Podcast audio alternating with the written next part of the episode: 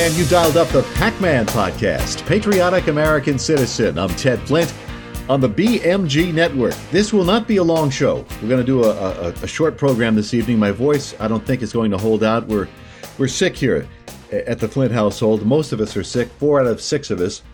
One of my daughters, uh, my daughter Isabel, brought it home from school this sickness, sore throat, runny nose, uh, you know, the whole nine yards. One of my sons is was throwing up earlier in the week. So we'll keep it short, short and sweet. And we'll focus on a couple of things here. I want to talk about the Trump interview with Brett Baier the other night, and that's getting a lot of air airtime, a lot of airplay for, for obvious reasons. It was a good interview. Brett Baier kept the uh, former president's feet to the fire, didn't let him off the hook. I, I thought it was kind of a tough interview, certainly tougher than he would have given Joe Biden. Maybe that's just I, I don't know. You know, I don't know about Fox News anymore. I mean, a lot of conservatives are not happy with Fox, but I think Baier was was fair and but tough. And I'll we'll start with a 45 second clip here, which I'm hearing this this clip more than any other. But I mean, it, it's kind of it kind of set the tone for the interview, which at times got a little little testy. The only way NARA could ever get this this back would be please, please, please, could we have it back? And they please, asked for that. because they have no. We They were did ask for it. No, And they I said, gave "Can you them give the documents back?" And we were talking, And then they said they went to DOJ to subpoena you to get them which back. they've never done before. Right. And in all why not just hand them over then? because I had boxes. I want to go through the boxes and get all my personal things out. I don't want to hand that over to NARA yet. And I was very busy, as you've sort of seen. Yeah, but I've according to very, the indictment, you then tell this aide to move to other locations after telling your lawyers to say you'd fully complied with the subpoena when you hadn't. But before I send boxes over, I have to take all of my things out. These boxes were interspersed with all sorts of things. You know, I you know about Trump and the boxes. I guess he's a pack rat. He saves everything, and that's not an excuse. I mean, that is not to excuse what he did. He is um, was indicted again, a second indictment, two impeachments. There'll be more indictments. Uh, I'm, I'm sure they'll indict him for the, uh, situation in Georgia during the uh, the election in 2020. But I mean, that's how it went pretty much. I mean, why did he keep all these things, these personal items in boxes? Well, he did. That's you know that's what he did. John Bolton, his former secretary, uh, was Secretary of State, was he Bolton under under Trump? Said that he noticed that about the former president. He would write things down. He wanted to keep every little note he, he you know he made to himself and every little article and you know things that you wouldn't think are important. He wanted all of it. And that's another thing. Everything today is classified. Every single document, even magazines. Trump said, I guess, at one point during the interview that he was, he was a magazine was in that box. His personal items. The FBI went through his room at Mar-a-Lago and his wife's personal items. She had. I read something today on one of the sites that said she had to. Uh, her underwear was contaminated by the FBI as they were going through her personal things. I mean, can you imagine the FBI and the Secret Service doing this to the Obamas or the Clintons? The treatment that Donald Trump and his wife received during their four years in office was just unbelievable. Now, I'm not excusing the way he handled these classified documents. Uh, if he did anything wrong, he says he didn't, of course, and uh, well, it's going to come out in the wash. But I think there needs to be equal treatment for what Joe Biden has done. We know he had classified documents in in a box in a, in his uh, garage back in Delaware, in the in the Corvette or in the next to the Corvette. But is the media treating him with with the same ferocity? No. I guess his son, uh, Biden's son, was uh, charged today with a couple of counts. You know, really, he got, he got basically a slap on the wrist. He, he, he's facing two felony counts, but I mean, no jail time. And, you know, conservatives are apoplectic over that. There is a two tier justice system. I don't care what the libs can say in all their media, uh, their arms in the media. I was reading something today, I think it was on the Daily Beast, which is a left wing publication, and they, they're taking conservatives to task for the way they're reacting to the uh, Hunter Biden uh, charges. I guess he got two, he's facing two charges, two counts. And, you know, the, the less serious of all the counts he could have faced. But anyway, back to Trump and the interview with Brett Baier. I'm going to watch all of it. I, I don't know. Maybe it was an hour long, 45 minutes. So we'll get to that at some point. I also want to talk about Robert Kennedy because he's beginning to make some waves. He's got some people nervous, the usual suspects. Now, he, he had a couple of interviews he did with one with uh, Jordan Peterson and the other with who's the former MMA fighter? I can't think of his name. Uh, Joe Rogan. The interviews he did with Rogan and Jordan Peterson were taken down from YouTube. Now, why would why would they do that? Why would the powers that be at YouTube take down those videos? What do they fear about Robert Kennedy? You know, the other night we did a show with uh, Adrienne Ross, by the way, who, who uh, did her 100th broadcast for the BMG network, and we were on. Madeline and I were on, as were uh, Ken and uh, Ken Burns and and Mike Hansen. We had a discussion about truth and how Americans are starved for truth. They just want honesty in their politicians. We talked about Christians and whether or not Christians should be involved in the political process, and I think they obviously they should, but that's that's another show. But I mean, uh, people want to hear the truth. That's why Tucker Carlson had the number one show on cable news, number one show at Fox, by far, in a way, the number one broadcast. And he's now on Twitter getting millions of hits every single day. Every time he does a show, you see, you know, 3 million, 4 million hits. People want the truth. And I think that's what Robert Kennedy provides. I think, uh, you know, I have no delusions about Robert Kennedy being uh, a conservative. He's not. He is a, a, a liberal in every sense. He's an environmental lawyer, and activist. He believes in climate change and the whole nine yards. He's he's a liberal from A to Z on every on every issue, pretty much. But he's extremely anti-vax, as are most Americans, or a good percentage of them are now, as we're finding out from the news from the CDC and the NIH. I mean, and Fauci and all the stuff that's been said and written about him and about uh, the virus and the and the uh, yeah, the more the more we find out about the, the vaccines and uh, the harm they've caused to a lot of Americans. I mean, uh, Kennedy's right on the money. And for people, I, I got to take my hat off to to the people who just refused to get vaccinated.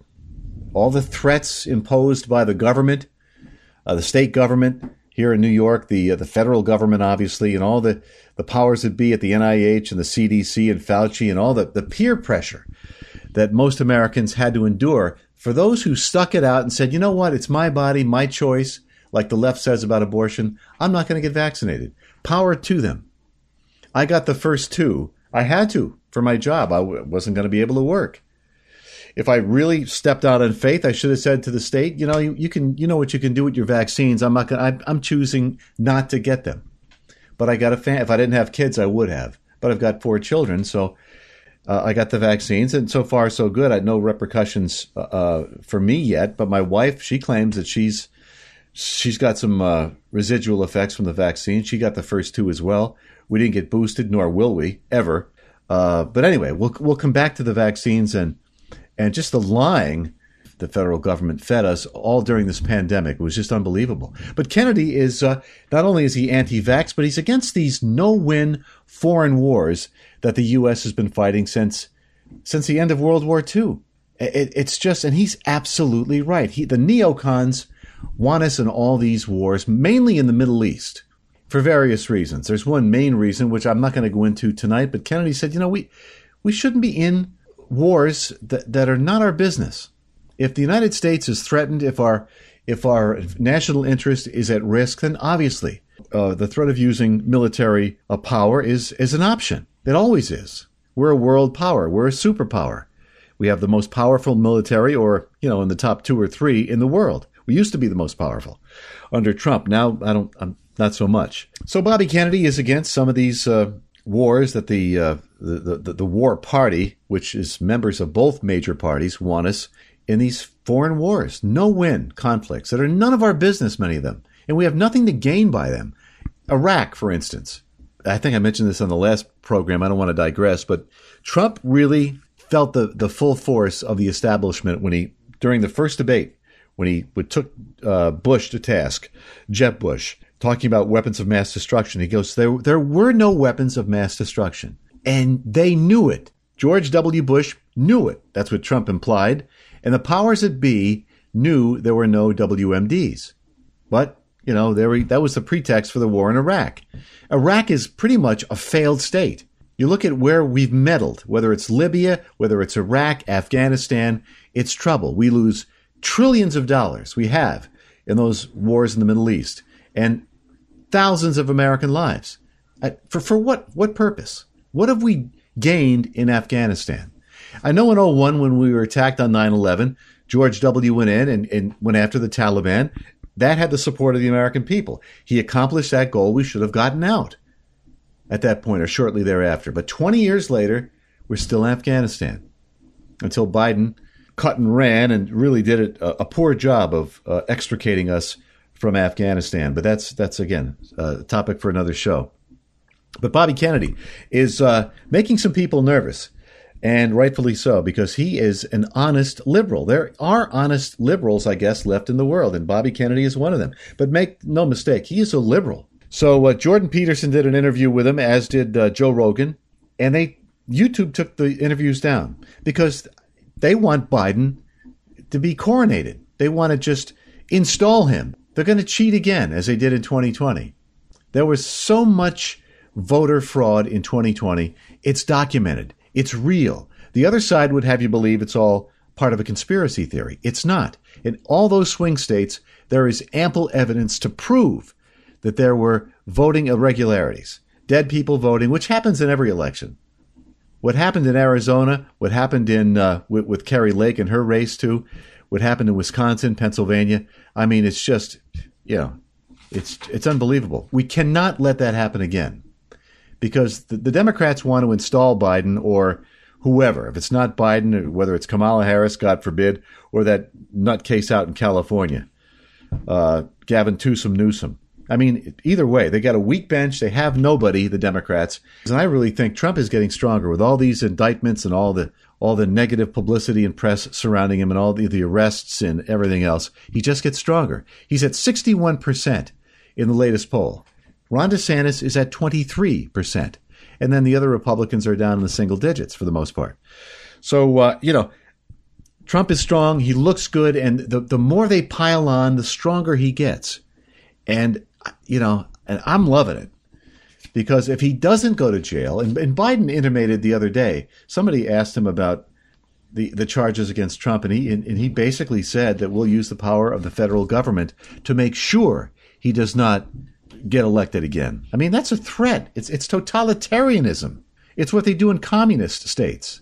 And Trump has said we're being run by by Marxists and communists and socialists and fascists. Totalitarians. That's what the Democratic Party is full of. Full of a few other things, too.